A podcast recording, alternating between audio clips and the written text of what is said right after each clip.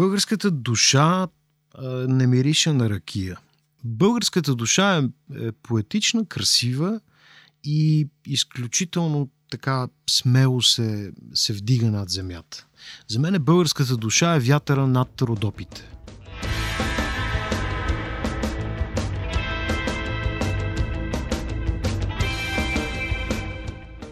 Здравейте, скъпи слушатели! Вие сте с подкаста Първа страница. Аз съм Антон Биров, до мен е Тем Сарабаджиева и Мое задължение е да ви напомня, че това е един общ проект на WebCafe BG и с книги под завивките, а този конкретен епизод на подкаста достига до вас с подкрепата на платформата за аудиокниги Storytel.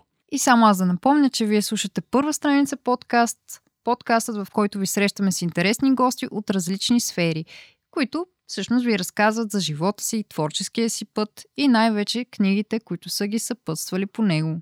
И тъй като тези разговори са много интересни и ние много държим вие да го слушате този подкаст редовно, абонирайте се за него през Spotify, SoundCloud, Google Podcasts, Apple Podcasts и изобщо всяка услуга за слушане на подкасти. Харесайте и страниците ни в Facebook и Instagram с книги под завивките и първа страница подкаст. Ако сте много модерни, може и TikTok, където сме с книги под завивките.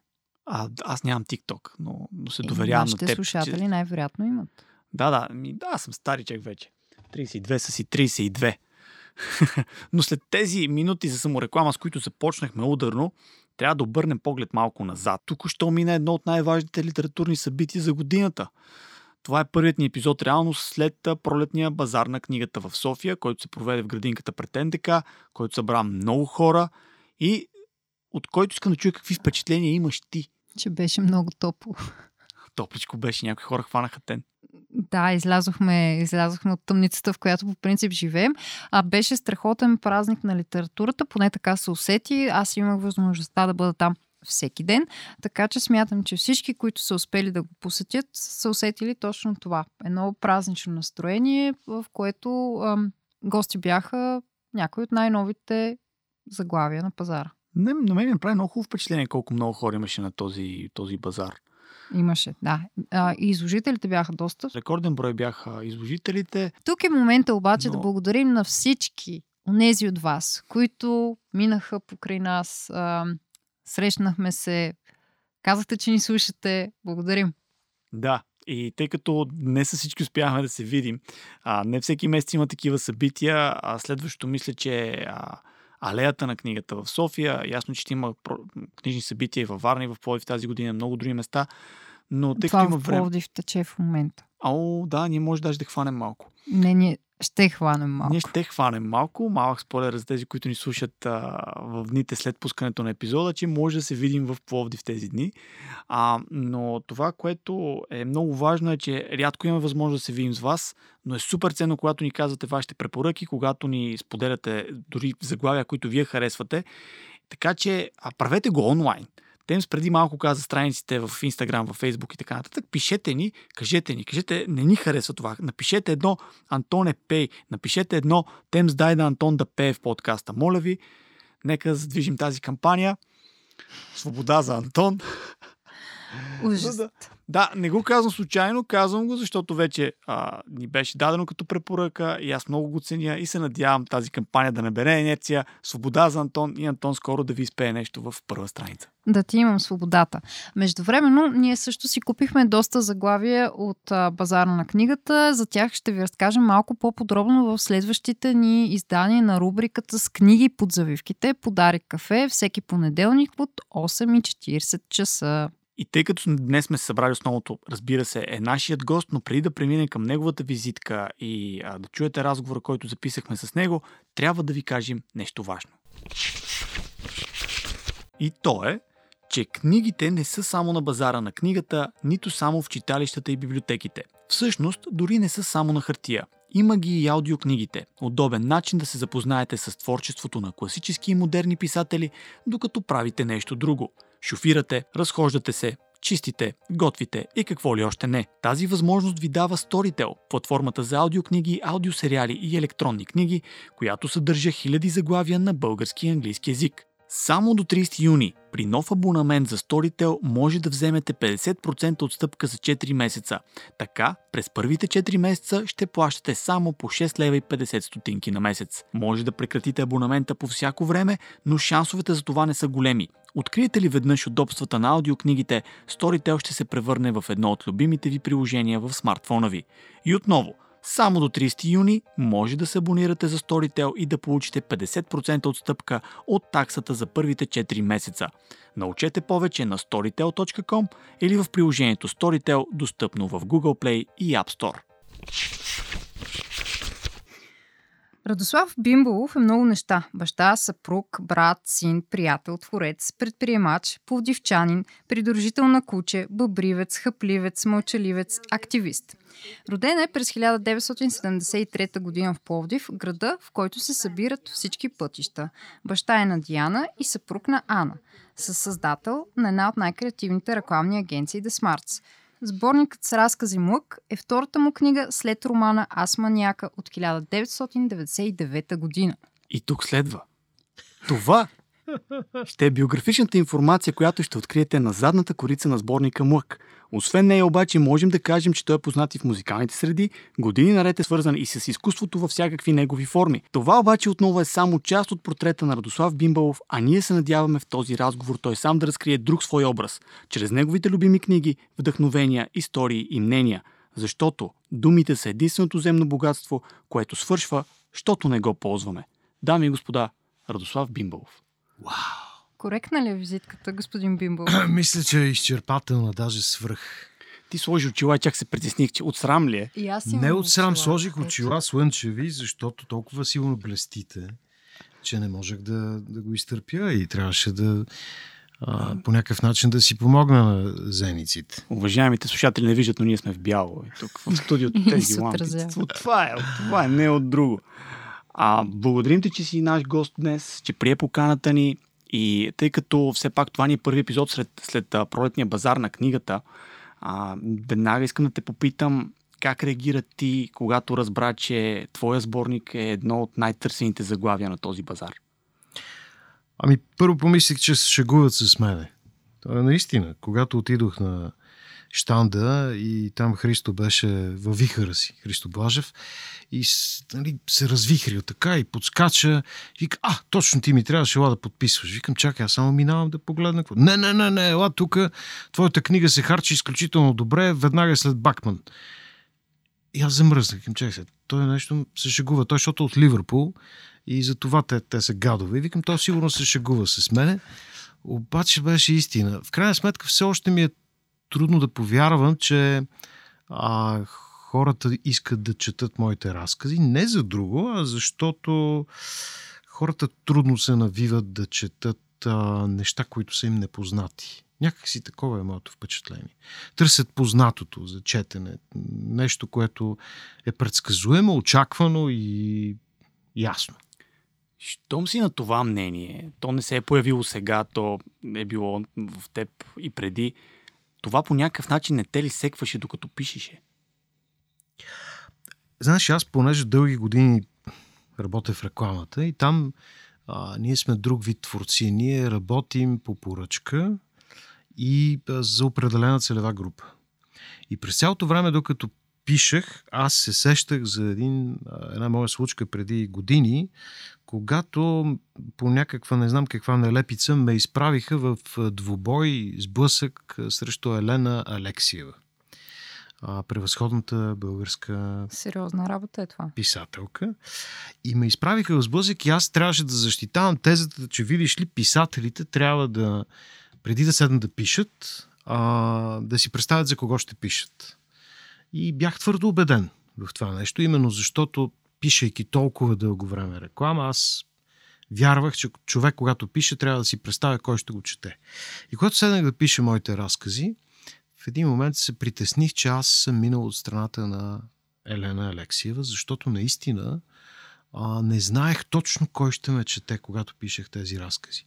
Опитвах се да си представя, може би, аудиторията на Георги Господинов. Нали, мечтаях за това, разбира се. Всеки иска да го чете аудиторията на Георги Господинов, но тя пък е голяма. все някой ще го прочете от тази аудитория. После си виках, добре, може би ще ме чете аудиторията на, не знам, а, кой? Здравка Евтимова. Е, това вече си ми беше мечта съвсем. И, и тогава си казах, окей, ма за да, за да пишеш за аудиторията на Здравка Евтимова, наистина трябва да си много добър, пък аз все още не съм чак толкова добър. Надявам се някой ден да стана. Може би пишех за аудиторията на Мария Лалева, знам ли? Тя пък хищна е малка. А, и сега като получавам обратната връзка, за мое щастие забелязвам, че ме четат всичките тези аудитории, само че по различен начин ме четат и, и това а, ми доставя удоволствие. Преди 23 години, когато пак се намърдах в тази магия на, на книгоиздаването, не можех да получа обратна връзка, защото тогава все още нямаше социални мрежи, Фейсбук, нямаше как хората да пишат и да споделят. Сега е различно. Сам подхвърли темата, подадения, ние ще се възползваме от нея. 23 години наистина те делят от а, романа Аз маняка до сборника с разкази Млък. Защо си даде толкова голяма пауза ти на себе си като писател? Прекарах тези 23 години на един остров в, значи, вляво от Бали, като завиеш в сряда и оттам се качваш по едни стълби и влизаш през една много малка дупка. И когато седнеш там на дюшека, виждаш отгоре има една лампичка, която свети в кръго. Точно там изкарах тези 23 години, чакайки да ме удари вдъхновението.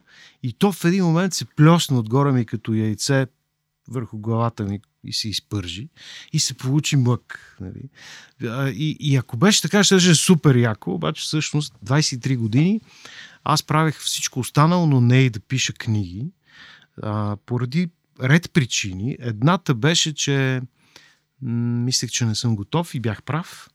Когато написах тази книжка Аз манияка, бях порядъчно млад, тя е много различна от млък. Ние нали? а, си набавихме едно копие от тази маняка, да, да много покривно копие да.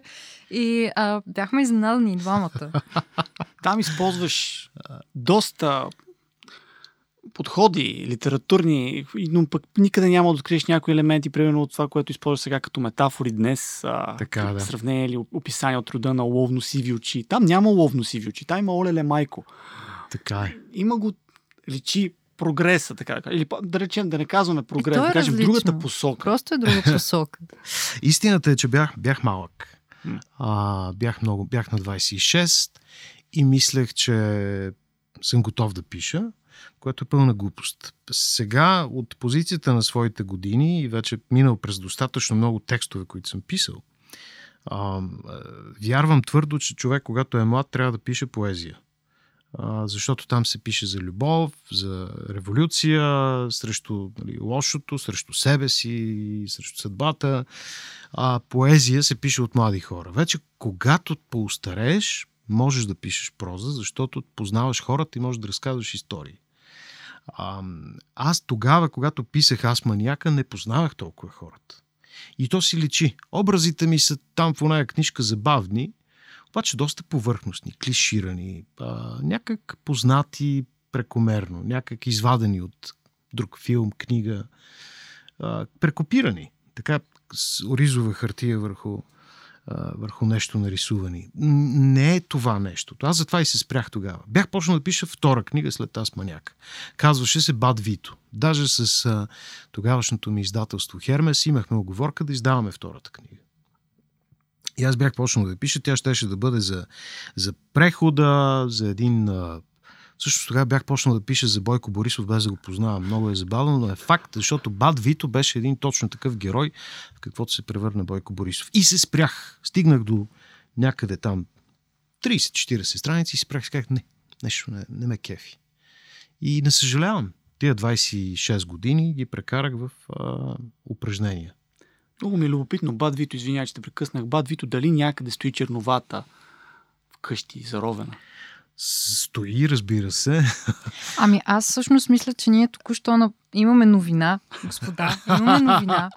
И току-що разбрахме, че Радослав Бимбалов е виновен за всичко, което се случи през последните Да, аз години. го измислих. Това Ти си виновен. Да, да, да. Ами, някога наистина, а, когато бях много млада и аз а, естествено правих опити да пиша поезия, всъщност а, един много по-мъдър и по-възрастен от мен а, писател ми каза, внимавай какво пишеш, защото понякога нещата, които пишеш, се сбъдват. така че явно ти си започна с това и това ме кара да прескоча малко по-напред в нашия разговор. Ако а, многоуважаемия господин Биров ми позволи, а в Млък а разказът, който дава име на сборника ти всъщност, ам, думите започват да изчезват. Има, да го наречем, пандемия. А, това ли е така твоята мрачна прогноза за бъдещето на, на нашия на езика като цяло, не само българския, но езика като цяло, защото това е тенденция, която наблюдаваме с появата на социалните мрежи. Например, тази вълна от емотикони, за която винаги спорим. Това ли е прогнозата ти? Значи, това е някакъв мой тих страх, който расте с годините. Чувам начина по който общуват младите. А, гледам какво гледат в ТикТок. Някак се опитвам да чета нещата, които пишат по стените или а, по своите страници и блогове и, и така. И, а, последните години бях много, много притеснен, че наистина думите малко по малко изчезват. Заменяхме ги с какво ли не, с емотикони, с жестове, с картинки или пък най-вече почнахме да използваме по-малко думи. В началото без да искаме, без да се улавяме, после целенасочено решихме, че някои думи просто не ни трябват. Думите устаряват, за съжаление, все по-бързо и някои от тях причисляваме към архаичните думи. Аз съм закърмен с много красиви думи, които не са само български, защото моята баба, която ме отглеждаше основно, баба Райна, тя е родена в Ксанти и от тези бежанци, които идват в България по, знаете, онези събития около войните между Първата и Втората световни войни. И тя в нейния речник имаше ужасно много турски думи, ужасно много гръцки думи. Една много богата такава амалгама от, от, от думи и аз оценявам това в български язик, че той не е чист. Това всъщност е прекрасно. Защото дава една а, страшна красота на езика. И ние трябва да ползваме това нещо. А, така че този разказ млък отразява моя страх. За съжаление, това не е просто една прогноза, това е констатация. Вижте какво се случи на последните матури. Децата не знаят значението на сумати думи. А, но най-лесното е да виним децата. Най-лесното е да кажем следващото поколение идва с влушено качество. Всъщност, причинителите на тази пандемия, за която пише в разказа Мък, сме ние. Ние възрастните, които примерно хвърляме телефона на детето, за да не ни занимава да имаме време за себе си или самите ние учим децата на лош български, пък после се правим на патриоти. Но има ли вакцина за тази пандемия? Има и вакцината за тази пандемия се съдържа в словото. Словото трябва да, да стане важно за децата ни. Ще ми се в училище децата да ги учат на литература и на български язик, а не на критика и четене на резюмета. Аз самият, когато учех, си спомням, че съм пропуснал прекрасни класически произведения, литературни. Не съм ги прочел тогава. После се опитах да наваксам, но то не може човек да навакса всичко. Именно защото ни учеха, че е достатъчно да се ориентираш в произведението, да прочетеш критиката за него и можеш спокойно да пишеш класна работа, да направиш преразказ по съответно произведение. Не е необходимо да влизаш в текста и да се заравиш вътре. Това беше начинът по който тогава ни учиха и съм убеден, че това продължава и до ден днешен и децата не четат книги не защото не им се чете, а защото никой не ги учи на това. Аз си спомням моите гимназиални години, когато ние реално зубрехме а, нечия критика, готова, анализ на дадено произведение. То не е само били гимназиалните години. Все пак аз сега тук малко лична вметка, но кандидатствайки в Софийския университет в юридическия факултет, изпита по литература беше точно зубране на теми. И аз никога няма да забравя моя предварителен изпит, в който аз правя препратки към западноевропейски философи и а, всъщност а, писатели, защото тогава не знаех, че трябва да следвам тези а, така строги догми и се оказа, че оценката ми беше на предварителния доста по-ниска, не за друга ми, защото правя препратки към западноевропейски философи, мислители като цяло. Това мен ме шокира и аз бях завършваща 12-ти клас. Може би тогава нещо се, нещо се чупи. Аз поне имах щастието наистина да имам великолепен учител по литература в гимназията, който ни караше да мислим и да четем и други, освен задължителните заглавия. Но ето го сблъсъка, който ти посочи. Ние скоро си говорихме в редакцията на WebCafe точно това нещо а, за тази задача, която е преразказ. И колко, колко абсурдно някак звучи да очакваш от един ученик най- ам, най-доброто, ако мога да изразя, най-трудното нещо, което той да направи с едно литературно произведение, е да успее да го преразкаже. И някои се провалят и в това, а, а не дори, дори да запомни някаква критика и да се опита да я пресъздаде със свои думи. Това, което казаш ти за твоя учител е много интересно, но ние си говорихме точно и ми е интересно и какво е твоето мнение. А, говорихме си с колегите, че много зависи от учител до учител. И дори учителя да е такъв, който умее да предразположи децата, да не се опитва да им налива в главите нещо, което на него му е било наливано в главата, а се опитва да ги кара да мислят, да им дава други примери, а след това се стига до момента на ситото, на изпита. И както ти даваш примера, да, ти очевидно си имал някакви допълнителни знания, които обаче някой е сметнал, че са извън програмата, извън установената норма. Много бях обидена тогава, признавам се. Но да оставим темата за системата на българското образование, защото няма да ни стигне времето. А, през а, седмица след, а, след приключването на пролетния базар на, на книгата, всъщност в София гостува и Нобеловата лауреатка Олга Токарчук. Тя каза, че вижда литературата като възможност за бунт. Сега с оглед и на фамилията ти, аз подозирам какво ще ми отговориш, обаче ти смяташ ли, че литературата в днешно време може да бъде бунт, може да предизвика революция и да, да промени нещо? Ами, ще го кажем малко по-общо. Литературата не е само словото. Словото е страшно оръжие. И това го знаем всички.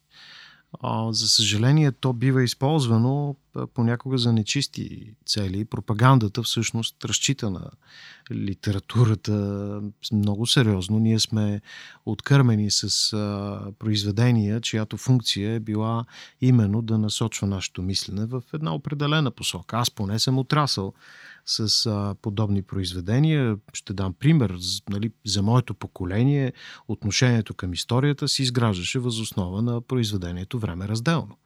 И това четиво ни беше предоставено и ни беше втълпявано и след това филмирано в една нали, прекрасен филм, безспорно, нечовешка роля на изключителният Йосиф Сърчеджиев и така нататък. Но словото се впряга в а, ужасяващи а, роли и това е причината е, че е много силно. Така че ние трябва да отговаряме на пропагандата, която се опитва да ни контролира чрез словото, с словото на бунта, с словото на недоволството. И то слово не, което е крясък. Тук е важното да, да спомена, че а, напоследък а, наблюдавам, примерно, патриотарщината е крясък. Излизаш навън и почваш да крещиш Дажвей България. Дори не го казваш правилно, но ти вярваш, че с крясък може да извадиш словото като оръжие. Не, не е това по-силно е да, да подредиш мисъл, която ще залепне някъде в нечие съзнание и ще бъде трудно да някой, някой пръст грозен на, с нокътя на пропагандата да изчегърте тази мисъл. Аз това, което правя последните години е да изразявам своите позиции в социалните мрежи.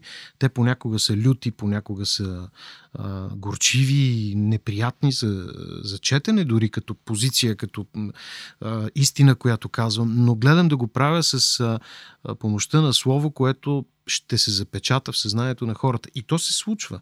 А, мен ме следят социалните мрежи не толкова, защото казвам някакви нечовешки неща, които никога не са чували. Или пък имам позиции, които никой няма. Не, просто се опитвам да го правя с помощта на словото. И това се оценява от хората, така че трябва да се възползваме от това, че хората ценят думите. Всъщност, да, ние в визитката казахме, че ни делят 23 години от асманяка и млък, но всъщност ти никога не си спирал да се занимаваш с словото, просто не е било публикувано. Използваш социалните мрежи, за да задаваш доста важни въпроси и търсиш смислени отговори, но смяташ ли ти вече спомена тази креслива среда. Смяташ ли, че именно в тази креслива среда, каквито са социалните мрежи днес, а, може да се получи диалог? А прекалено дълго бяхме мълчаливи. Аз, когато започнах да, така, да съм по-активен в социалните мрежи, беше през 2009 година.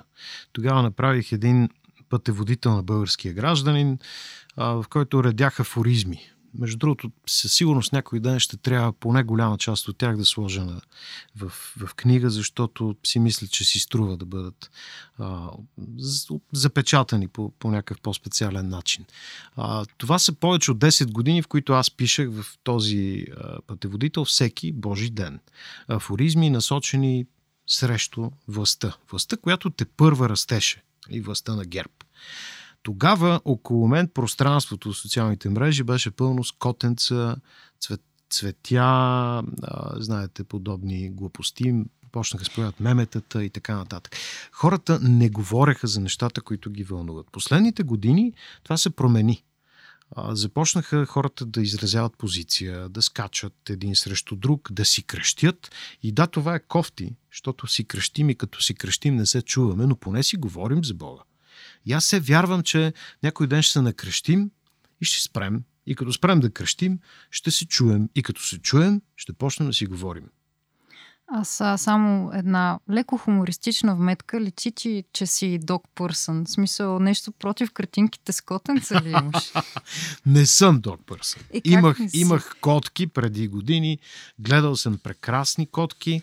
Много обичам котките и знам каква е основната разлика между котките и кучета. Не значи, съм от твоя прес-център тук достигна до нас, че си водач на куче. В момента смисъл... да. В момента да, но съм бил воден от котки дълго време. Така, да, това може би е основната разлика. Те основно водят, водят и доминират. А, много си говорихме за а, тези 23 години. Някакси, нали, ние се опитваме сега да запълним един, а, може Gap. би, да, един как, как се избягаме думата пропаст. на български, ето виждате ли една пропаст за читателите. Изчезна, изчезнаха ми думите, то заразно стана. Този сборник ме зарази. Каза, че по това време си направил опит да пишеш след аз маняка веднага, а, а чете ли книги през тия 23 години? Недостатъчно. Недостатъчно. Признавам си веднага този грях. А, признавам си, че ми става все по-трудно да чета дълго. Чета по-малко, чета неритмично и, и това е нещо, с което се боря. Предполагам, че всеки съвременен човек се бори. Опитвам се да компенсирам по различен начин, четейки не само на хартия на издания, слушайки текстове и книги под различна форма. Опитвам се да, как да кажа, да, да консумирам думи защото това четене, от което, което помня преди години, в което отваряш книгата, гмурваш се в нея и с часове си там вътре в книгата, признавам, че все по-рядко ми се случва и съм сигурен, че не е само за мен това. Това е за по-голямата част от модерните хора проблем.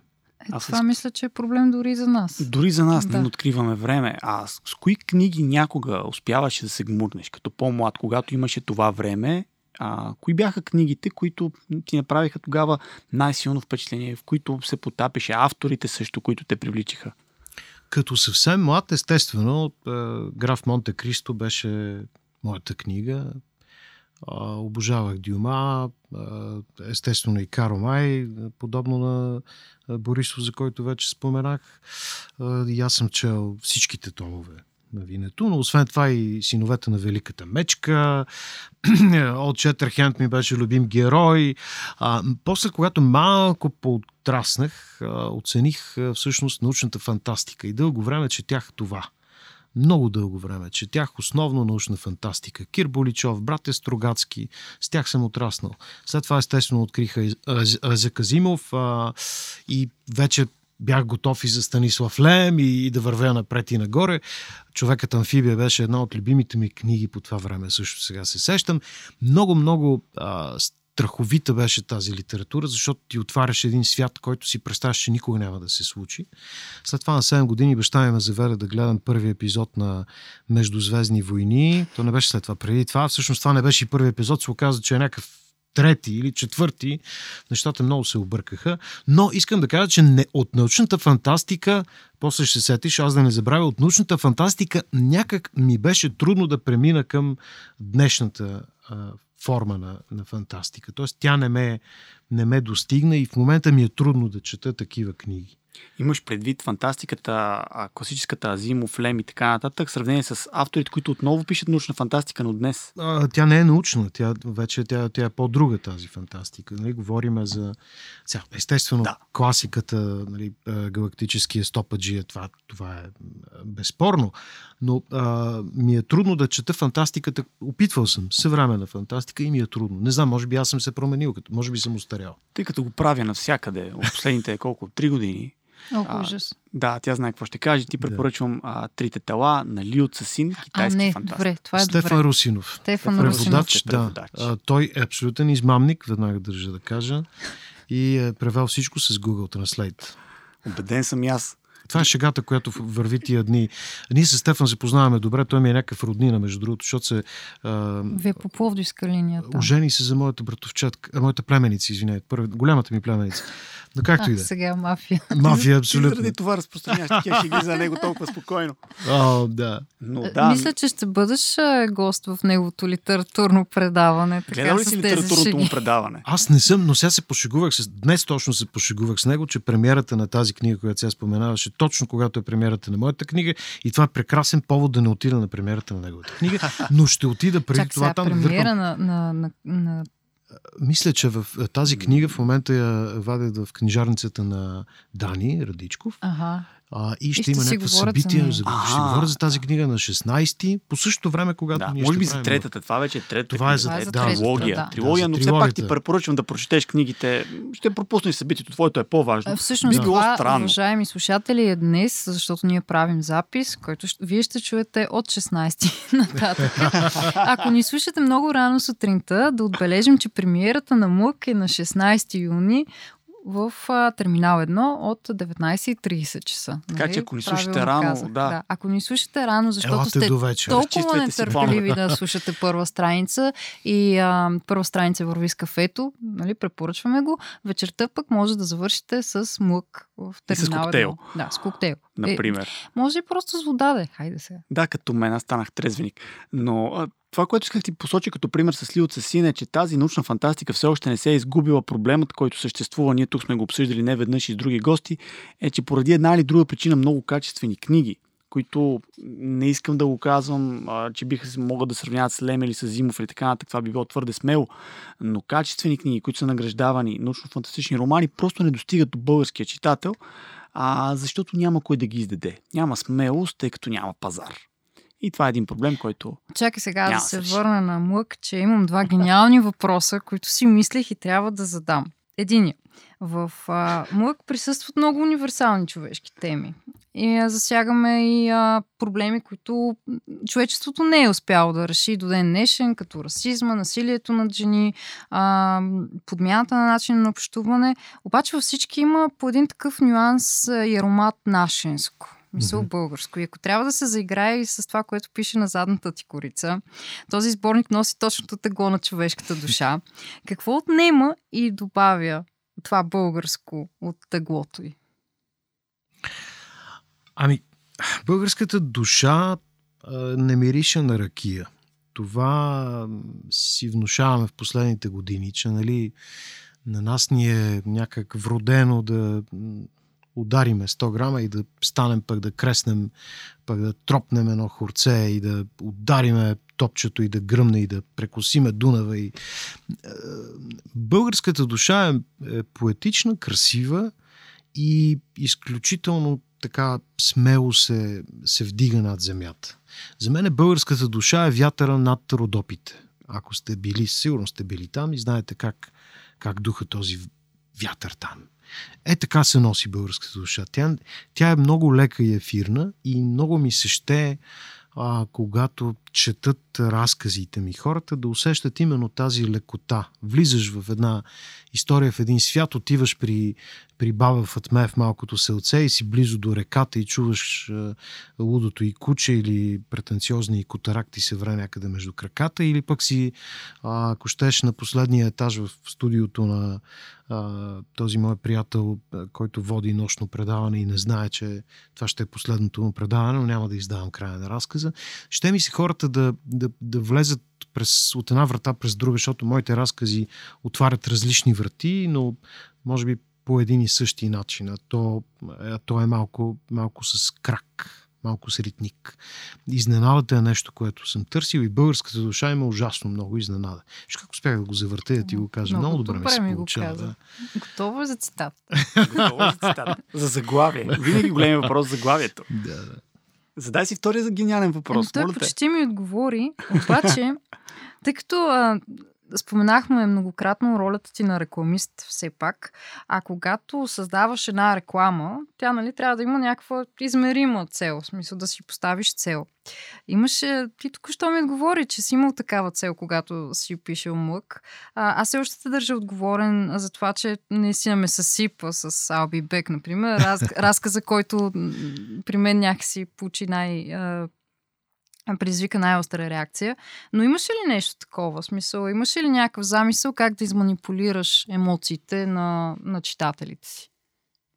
Мисля, доколко рекламиста Радослав Бимбов присъства в МъК? Много присъства.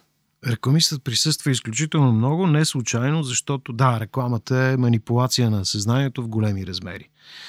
Но това, което ми дава опитът в рекламата, първо е умението да бъда лаконичен – което е безценно, когато пишеш кратки форми. Много писатели не смеят да пишат кратки форми, защото тази лаконичност им се изплъзва.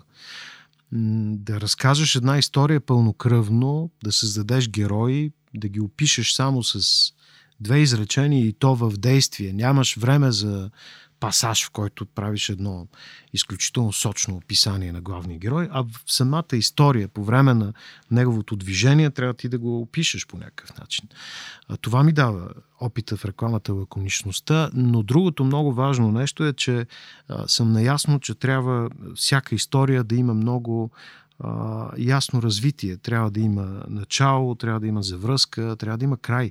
И този край трябва да е по някакъв начин или изненадващ, или а, да, не очаквам, то е същото, но, но по-скоро да ти дава нещо допълнително на, на финала. Дали ще те кара да пуснеш сълза, дали ще те хване за гушата, дали ще те усмихне, но трябва да ти дава нова емоция, различна от това, което е било само няколко изречения преди това. А, не съм си представял хората, които ще ме четат, защото е трудно тази аудитория си представя, но си представях как ще реагират на момента, в който аз щупвам историята. Дали това беше целта ми там да усетя а, как ще стиснат малко книгата, пръста им ще потъне в, в листа, защото съм създал някаква изненада за тях. Или как ще се върнат няколко реда назад, да видя, чакай, чакай, това как стана, това що се случи сега? Това откъде дойде? Нали, е, е, тази, това любопитство, този интерес към текста се опитвам да провокирам и не случайно, защото да ви призная, аз съм писал а, тези разкази с ужасното удоволствие да си играя в изреченията непрекъснато. Всяко изречение съм го писал по няколко пъти и съм сменял непрекъснато думите вътре или мястото им, или смисъл им, всичко. А, всяк, всяко изречение съм го а, пренаписвал поне по три пъти. И ми се иска читателят, когато влезе и почне да чете, и той да прави също. Да се върне да прочете. Чакай това пак да го прочета. Това така ли беше? Правилно ли го разбрах или искаше да ми каже нещо друго? Не ми се ще да, да консумират разказите ми много набързо. А, някак си си представям, човек сяда, чете един разказ, хвърля книгата и я взима чак утре. Или след два дни. Или след една седмица. Знам, че те в момента ми споделят хора, прочетох половината, днес, днес попаднах на едно такова коментар, че много е сладко, прочетах половината а, книга а, от книжарницата до вкъщи. Нали, не знам този човек, пеша, ако е ходил вече тяло, притеснявам се да не се е отрепал някъде. Но, Що ме писал? Добре. Да, но, но не, някак се надявам хората да ме консумират по-бавно. Тоест ти като писател подхождаш както подхождаш като читател. Не е на куп да се потапяш. То личи в писането. Някои разкази са доста кратки, но, както казахме, вече доста, доста напоени със съдържание. Това, което а, аз усетих лично, защото сега погледнах заглавието Стига, финалния разказ. Mm-hmm. А, ето както Тем се усетила нещо, пак няма да разкриваме на хората какво се случва, както Тем се усетила нещо в Албибек, така аз усетих нещо в края на Стига. Този момент, в който ти казваш да върне читателя, за да прочете пак нещо, аз нямах толкова нуждата да върна, колкото накараме да мисля за тази ситуация. Накараме да се поставя на място на героя, когато един ден, ако аз съм на място на този герой, а, дали бих реагирал като него, дали аз бих се вкопчил в това си желание, а не в това, в което всички си мислим, че ще се вкопчим. Няма да разкривам нищо. Но, но да, това ми направи впечатление, докато обясняваше, каза за рекламата лаконичен, което ти помага, което се отразява на писането ти, ти като читател нямаш време да се потапяш и накрая сборник с разкази. Можем ли да приемем тогава, че а, предполагам сега нещо с теб се е разпалил? Имаш желанието да пишеш. Особено с такава реакция не мога да, не мога да предположа, ти ще кажеш дали имаш желание да пишеш още. Но това ли е пъти, който ще продължиш да следваш разказите? Там ли се чувстваш комфортно и там ли се чувстваш в вихара си? Не знам. Честно казано, не знам. Дали ще продължа да пиша разкази или ще се пробвам отново в дългата форма, защото аз обратно на всички писатели, вместо да започна с разкази, пък да мина на романи, аз по обратния път почнах с роман. Сега отивам на разкази. Той Стивен Кинг скоро каза, че ще се връща на разказите и аз викам, чакай да, да хвана вълната. Шегувам се, естествено. А, знаеш ли, истината е, че а, много хора ми казват сега, абе следващото трябва да е роман. Много хора. И аз като ги питам, добре, защо? И то хора от, от бранша, не, не просто читатели, почитатели. И казвам, ми, просто така, нали, просто по-дълга форма, просто повече да те, повече да те четат, да е малко, по, малко по, по-стойностно, по-дълго. Това отношение към разказите не, не ми е любимо. Много е несправедливо. Адски е несправедливо. Много е несправедливо. Аз ще ви кажа, не знам дали бъркам, а, понякога съм прекалено смел и откровен в нещата, които казвам и някои хора смятат, че а, че не бива да ги казвам, но мен каквото ми е а, на главата си излиза някак през устата. Аз мятам, че много писатели не искат да пишат разкази, не защото не умеят, те умеят със сигурност, просто защото са егоисти. И ще ви обясна защо. Когато напишеш 20 или 30 разказа, в поне 10 от тях ти влагаш истории, които стават за роман. А, разказите са изчерпващо нещо. Влизаш от свят в свят, създаваш множество герои. Аз в тия 21 разказа имам сигурно 30 герои. Повече може да се, знам ли? Повече, сигурно. Това са хора. Ти си създал някакви човеци и си ги похарчил. Ти си ги пуснал на този свят и край. Те вече са отплували, няма ги на твоя бряг писателят иска нещата да може да си ги контролира и да създава произведение след произведение, всяка година да вади книга, защото така се очаква от него. И ако не извади няколко години, край, той вече, абе, той не, отдавна не е вадил. Той май, май секна, май това му беше. И просто се пазят писателите, защото от тях се очаква да пишат. Писането на разкази е тегава история. Тежък труд е това нещо, което в никакъв случай не контрира това, което ти каза. Това е много интересна гледна точка и за първ път я чувам. Нормално беше да чуем от писател, но ние тук сме си говорили за това колко трудна форма е всъщност разказа за писане. Да, да създадеш една история, както казваш, да я изразходиш вместо да разгънеш в роман, но ти тук нямаш обема на романа. И в по-малък обем ти трябва да пресъздадеш, както ти каза, да, да обрисуваш този персонаж, да го опишеш, да създадеш представа за неговия вътрешен свят, за неговия външен свят, да имаш някакво действие, да имаш някаква пулка, изненада, нещо, което да накара читателя да, да мисли. Това е много трудно да събере в няколко страници, ако не положиш неимоверни усилия. И понякога може би е по-лесно просто да го разгънеш и да се възползваш от а, свободата, която 300 страници ти дават. Има и нещо друго, което ще добавя, което ми прави впечатление, защото нали, опитвам се да, да чета разкази, за да видя какво се пише и как се пише, да се ориентирам в конкуренцията, както се казва. То, това пак ми идва от, от рекламистските среди, неизбежно. А, писателите толкова се пазят, че разказите, които пишат, са върху много камерни истории. Значи те гледат да не пишат големи истории в разкази, а Малки истории. Нали? Аз сядам тук, срещам девойката, изживявам с нея един миг и тя си тръгва, аз оставам нали, тук. И, е, това вече е история за разказ. Ми не е. История за разказ трябва да е нещо, което да, като го чуеш и следващия път да, да, да ти отнеме 5 години, за да прочетеш подобна история, да попаднеш някъде на нея. Нали, това е като да правиш реклами. Рекламите вътре е, е, понякога си приличат ситуациите, но, но историите трябва да са абсолютно уникални. И аз затова съм се опитал да търся уникални истории, хич не е лесно. Каза, че четеш разкази в момента. Кои са последните неща, които прочете и ти направиха добро впечатление? Някакви препоръки към нашите слушатели? От а, чуждите, естествено, Едгар Керет продължава да бъде любим а, мой създател на разкази, изключителен е. Изключителен. Напоследък почна да, да малко да става доста крейзи, което също е малко... много, много симпатично. Ме ми харесва. Малко е особен. Е, последните okay, му предвид. Е, да. да. Но, Иначе е великолепен. Но е великолепен. С много, с страшна лекота. Просто той, той е така умее да ги хвърля нещата. И ето, той пише разкази за Бога. Той пише разкази. Някой дали му е казал, Едгар, ти кога ще да пише един роман в крайна сметка? Сти се носи тия разкази. От българските много, много продължавам да, да смятам, че най- най-добрият български съвременен създател на разкази, за мен е Здравка Евтимова. Безспорно. А, въпреки, че обожавам и разказите на Веселина Седуарска и, и на Георги Господинов, разбира се, на Захари Карабашлиев, нали, няма да спирам да изреждам страхотните творци на разкази. Моите добри приятели Богдан и Радослав Парушев и нали, по-малото поколение. Това са страхотни автори на разкази. Обаче, Здравка Евтимова ни е една.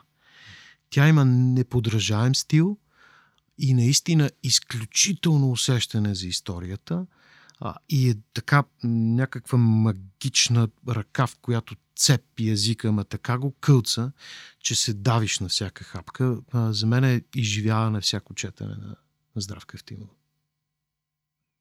Как замлъкна. Аз замлъкна. И ме гледа. Те ме гледа в момента. Прекрасна препоръка беше. Ми беше прекрасна тъй като, препоръка. Тъй като е хубав финал, но ние обичаме да разваляме финалите на разговорите. Аз обичам да развалям финалите на разговорите, когато казвам, че идва време за блиц въпроси. И така и така си при нас да зададем нашите блиц въпроси. Искаш ти да започнеш? Добре, време е за Това блиц, като блиц крик ли е нещо? Ми, горе-долу Това така. в Украина не така успя. се получава. Той и нашите, между другото, никога не успяват. Абе, ние трябва да направим една статистика. Имаме ли блиц отговори? Не, нямаме блиц отговори. Като човек, който монтира тези подкасти, след това мога да ти кажа, че няма такова нещо. Добре. А, сега, както схвана, това е блиц въпрос. Книгата, която обичаш, но според теб не е достатъчно популярна. Вау! Много, много труден въпрос. А, много, много труден въпрос, защото не се смятам за, за експерт по непопулярна литература, но пак ще, реферирам това, което казах от тебе. Смятам, че Здравка Евтимова не е достатъчно популярна в България и това е а, страшен грях на цялото, целият бранш от издателства, през литературни критици, изобщо цялата тази общност българска, четяща и пишеща. Забелязахме Здравка Евтимова чак след като навън Беше тя отличена, стана да. голямо име. Да. Аз всъщност може ли да прекъсна блица за последния ми, смисъл въпрос, който исках да задам, понеже ми е интересно какво, какво мислиш. Ам, това е много щекотлив а, въпрос относно културата и спрямо литературата като цяло. Обаче мислиш ли, че рекламата е мръсна дума, в, когато става дума за книги? Мисля, много, много често чувам просто отзиви, е, това е твърде рекламирано, значи, в смисъл, Тук, да, тук ще влезем в една много, много интересна територия. Първо ще ти кажа една случка, пак ще стане дълго, но няма как режете после. Ще ти кажа една случка от преди 30 на години. В автобуса една майка и дете, и детето каза, мамо, мамо, купи ми вафа селената. И майката каза, не, бе, от тук, няма ти купувам те вафли, те щом ги рекламират, значи за нищо не става, те не се продават. И на следващата спирка детето мисли, мисли, каза, мамо, защо тогава рекламират Кока-Кола? Това малко дете се даде най-логичният въпрос. Нали? Кока-кола, което ясно, че се продава. А, рекламата не, целта на рекламата не е да пробутва нещо, да, да ти набута нещо в ръцете, а да те информира преди всичко, че това нещо съществува, след това да ти каже, че то е за теб по някакъв интересен начин, да те запали, да те провокира и ти да посегнеш към него. Занимавал съм се с реклама на ужасно много изкуство. А, правил съм реклама на филми. Правил съм реклама на театрални постановки. А, последният прекрасен а, успех за всички нас е Опашката, а, нали, страхотната книга на Захари Карабашлиев, а, невероятният спектакъл на Явор Гърдев, изключителната роля на Владимир Карамазов. Всичко това в Плевен. Мгм. В Плевенския театър. Как разбираш ти да отидеш до Плевен, ако няма реклама? Естествено, че не става. Не може да закараш хората до Плевен и може би тази постановка нямаше да спечели всички тези награди, които спечели, ако Явор Гърдев не беше организирал кампания на тази постановка. За Бога няма нищо срамно в това да си рекламираш изкуството. Когато сега правихме кампания на мък, и аз си мислех, да, сега знам какво ще кажат а, така културтрегерите. Ето сега, виж го, той е тук рекламист, прави си кампания за книжката, неговото книжле, кой знае какви глупости има вътре, опитва се да ни го пробутва с клипчета и с а, откъсчета в а, социалните мрежи, айде стига от тия рекламистки номера. За Бога, как хората да разберат, че това си струва? Между другото, голяма част от хората, които ми върнаха обратна връзка за книгата, казаха, че си я купили, именно защото са прочели някакви откъсчета от тази книга. Аз съм им подхвърлял малки парченца от нея. Те са опитали, вкусили се и е харесало. В а, прекрасния град Истанбул, за да те накара да си купиш нещо, ти казват, ела, ще ти отрежа малко, опитай, Опитай. опитай. А изкуството трябва да бъде опитано, за да знаем, че ще ни хареса. Аз съм убеден, че ако се постараем да се продаваме по-добре, създателите на изкуство, ще бъдем по-доволни от това, което правим, ще получаваме а, по-добра обратна връзка, ще получаваме пари срещу това, което правим, защото за Бога изкуство не се прави просто за добро име и за щастие и слава. Някои хора живеят от това. Това е води към една много друга тема, която пак предизвиква дебати. Нали? Изкуството трябва ли да се прави пробоно едва ли не, или трябва да бъде платено, но хайде да не накъсвам още блица. За следващия разговор ще го оставим. Ние направихме втори хубав финал, който сега пак трябва да разваля. Но не, нека все пак ти традиция се получи през последните вече 29 епизода, мисля, на този подкаст. А, следващия въпрос е много лесен на пръв поглед, но винаги се оказа, че не е. Любимата ти песен е. Имам всяка седмица любими песни. А, когато пиша, писах разказите, а, слушах различни. Всеки разказ съм го писал върху различна музика. Но може би една от песните, която си остава най-най-най-любимата ми за винаги е Imagine на Джон Ленън. И сега един въпрос, който Антон е писал. Ама, кой е последният писател, който те е накарал да мислиш? А, не, извинявам се. Кой е последният по- писател, който те накара не да мислиш, а да чувстваш? Да чувствам. Да чувстваш. А, много странен въпрос. Да чувстваш. Ако, ако един писател не може да ме накара да чувствам, значи чета м- малумен Някаква текст. в- нехудожествена да, литература. нехудожествена литература. Все, всеки текст, според мен, който е дело на творец, трябва да те накара да чувстваш. Така че последният нещо трябва да е преди малко, което съм чел, обаче в момента не мога да се сета, така че няма, няма да отговоря на този въпрос. Направо ще го отрежем, защото ти дори не го прочете правилно. Е, не е вярно, после го прочетох правилно. А, само да вметна, от деве правя математиката. Хи- 73-ти набор си, Да. 7 години каза, значи това означава, че е било 80-та година, 80-та година излиза империята от връща на удара. Обаче, Оле, Боже Господи, моля. Чакай сега. Така? Обаче, доколкото знам, тъй като все пак аз съм роден малко по-късно, доколкото знам по време на социализма в България, филмите са идвали малко по-късно. Да, значи не съм бил на 7, сигурно съм бил на 10, знам ли? Да, най-вероятно си гледал империята през 83-та някъде, защото Възможно е. 80-та година най-много да е имало нова надежда, т.е. първия междузвездни войни от 77 Аз само искам да попитам това, ще остане ли в записа? Не, просто Аз, между... аз само си спомням в кое кино го гледах. Казваше се Комсомол, сега се казва Космос и от сигурно 20 на години стои нали? то не При- работи. Призрачно, да. Правиха някакви опити, Да. доколкото си спомням, аз докато живеех в Пловдив, правиха опити да го възродят като място за култура, Да. но нищо не се случи. Много тъжно. Много Което е изключително тъжно, защото киното е на прекрасна локация, Да. а, в много хубава част от, от града, много удобна и за туристите, но за съжаление толкова време. Но това е съвсем друга тема за културата и как се грижим за нея. Много ти благодарим, че ни беше на гости. А аз ти предлагам и да закрием Да закриваме. и да кажем на хората да се абонират за този подкаст, да прочитат сборника с разкази Млък. Този подкаст го има навсякъде, където има подкасти. Аз започнах да и махам. има във всички книжарници. Да, Нали? точно така. Започна да плуваш направо. Във Фейсбук, тъй като говорихме социални мрежи, има страници, които ти можеш да кажеш. Повече информация за първа страница подкаст може да откриете в фейсбук страницата с книги под завивките, подчертавам с книги под завивките и първа страница. Защо така сериозно? Аз тук му щях да кажа, тъй като доктор Еми, не Девет знам спомена да- TikTok, няк- че направи TikTok на първа страница или с книги под завивките, нямам идея, защото аз не знам кога присъствам вътре, ти качваш нещата и аз нямам никаква идея какво случва в TikTok. Нямам TikTok, не знам дали имаш TikTok. И така. Аз съм задължен да имам TikTok. Дъщеря Да, от с оглед на бранша. Не, все още е малка, слава богу. А, добре, Слава добър баща. Богу, с оглед на нещата, които съм виждал от а, акаунта, който Темс ползва. Благодарим ви и до скоро чуване, слушане и така нататък.